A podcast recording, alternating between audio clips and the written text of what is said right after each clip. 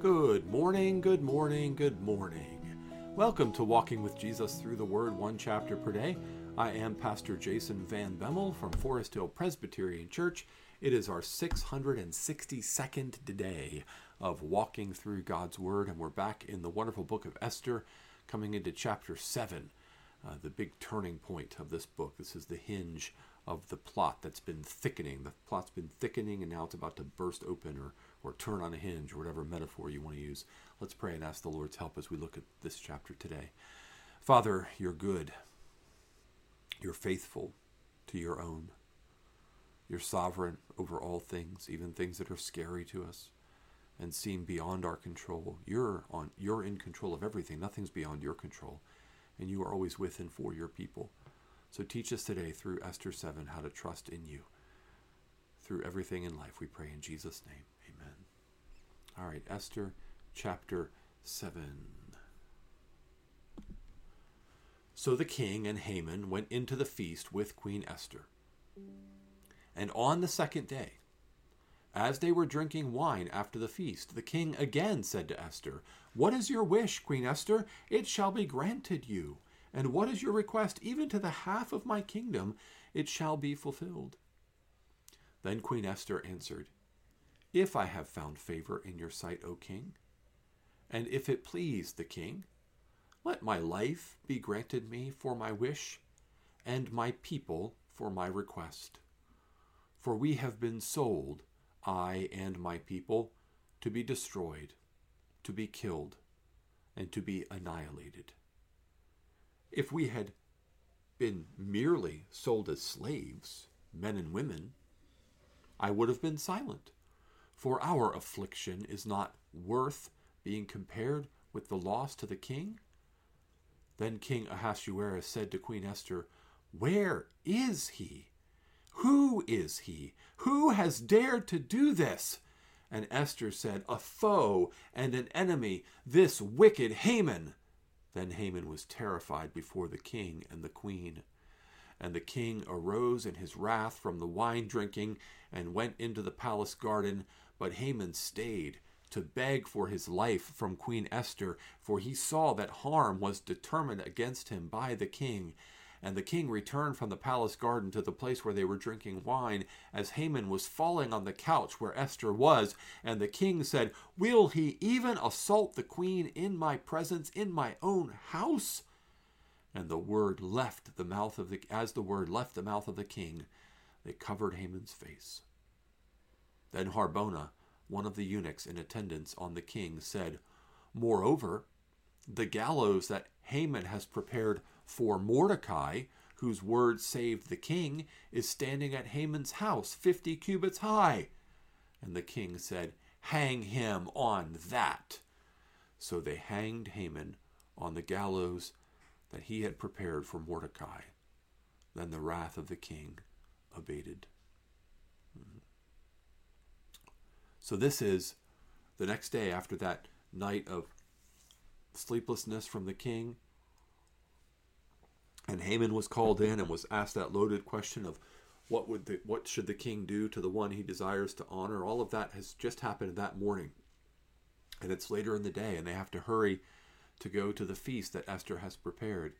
This is the second day and the second feast in a row. And so Haman is feeling comfortable, he's feeling complacent, he was humbled and humiliated by having to lead Mordecai around and say all those great things about him. His wife had sternly warned him if Mordecai is a Jew and he started to rise, you're going to fall before him.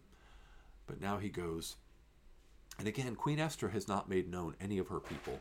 No one knows that Mordecai is her uncle. No one knows that she is a Jew. Haman doesn't know that, or he would have obviously known he was in big trouble. But he comes in, and she simply says, my life and my people is what she wants. She wants her own life. How? The king's ready to give her up to half the kingdom, and all she wants is her own life and the life of her people. What a, what a small and reasonable and humble request. We've been sold to be destroyed, to be killed, to be annihilated. If we had been sold merely as slaves, I would have been silent, for our affliction is not to be compared with the loss to the king. In other words, if you, O King Ahasuerus, had taken 10,000 talents of silver just to sell us off into slavery, I would have kept my mouth shut because you know what? Your loss would be greater than our affliction. But you've taken 10,000 talents of silver to have us killed, and we're going to be wiped out. And I can't just stand by and let that happen. The king is livid. Where is he? Who is he who has dared to do this? Who is he and where is he who has dared to do this? And immediately Esther just says, A foe, an enemy, this wicked Haman. And Haman knows he's done for. Haman knows he's done for. The king gets up immediately. He goes into the palace garden. He's looking for guards to come and take away Haman. Of course, he's not going to lay hands on him himself. And this is a private feast. So he's looking for guards, he's looking for security to come in and take away this Haman. And when he comes back into the room, he sees Haman on the couch where Esther is, like clinging onto her, begging for his life. And he says, Will he even assault the queen in my presence, in my own house? And it just so happens, again, another one of these providential coincidences, it just so happens that Harbona one of the eunuchs who happens to be there is one who knows that the gallows Haman has prepared is for Mordecai. And it's 50 cubits high and it's standing at Haman's house. And the king says, Hang him on that. Now, this is not going to end the story. You see, the story continues on for another couple of chapters because just because Haman is killed and hung on his own gallows doesn't mean the letter that went out under the king's seal to all 179 provinces doesn't mean that that is going to be stopped. There's already been a date and a time set by a whole large group of conspirators who hate the Jewish people. So a lot of people get here and they think, okay, Haman's been hanged, it's all over. It's not all over. That letter already went out. Even if the king were to write another letter under the king's seal and send it out, saying cancel that order before, still all of the enemies of the Jews, all of those who want the Jews dead, they know what day and what time and what the plan is. So it's very likely that they would still try to carry it out. Because as far as we know, no one but Haman and those who would have received the letter know what day and what time exactly and what the plan is exactly. And so something else is going to have to be done to stop this plot and to rescue the Jewish people. It's not enough for Haman just to be hanged on the gallows.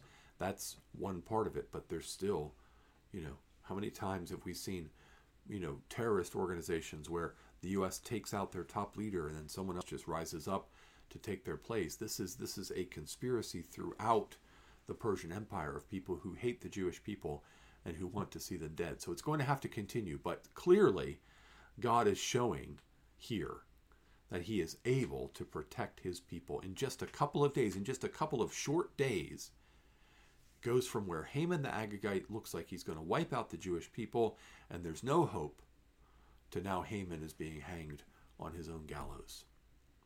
God is in control. When things look beyond hope, they never are beyond the reach of God's sovereign love for his own. Let's pray. Father in heaven, Thank you for loving your own. Thank you for protecting us. Thank you for guarding the Jewish people from this plot because these are the ancestors of Jesus and and, and these are your chosen people with whom you have had had made a covenant. So we thank you that your gracious protection, your sovereign care, it tells us that you are in control and it cares tells us that you care for and provide for your own. We can trust you.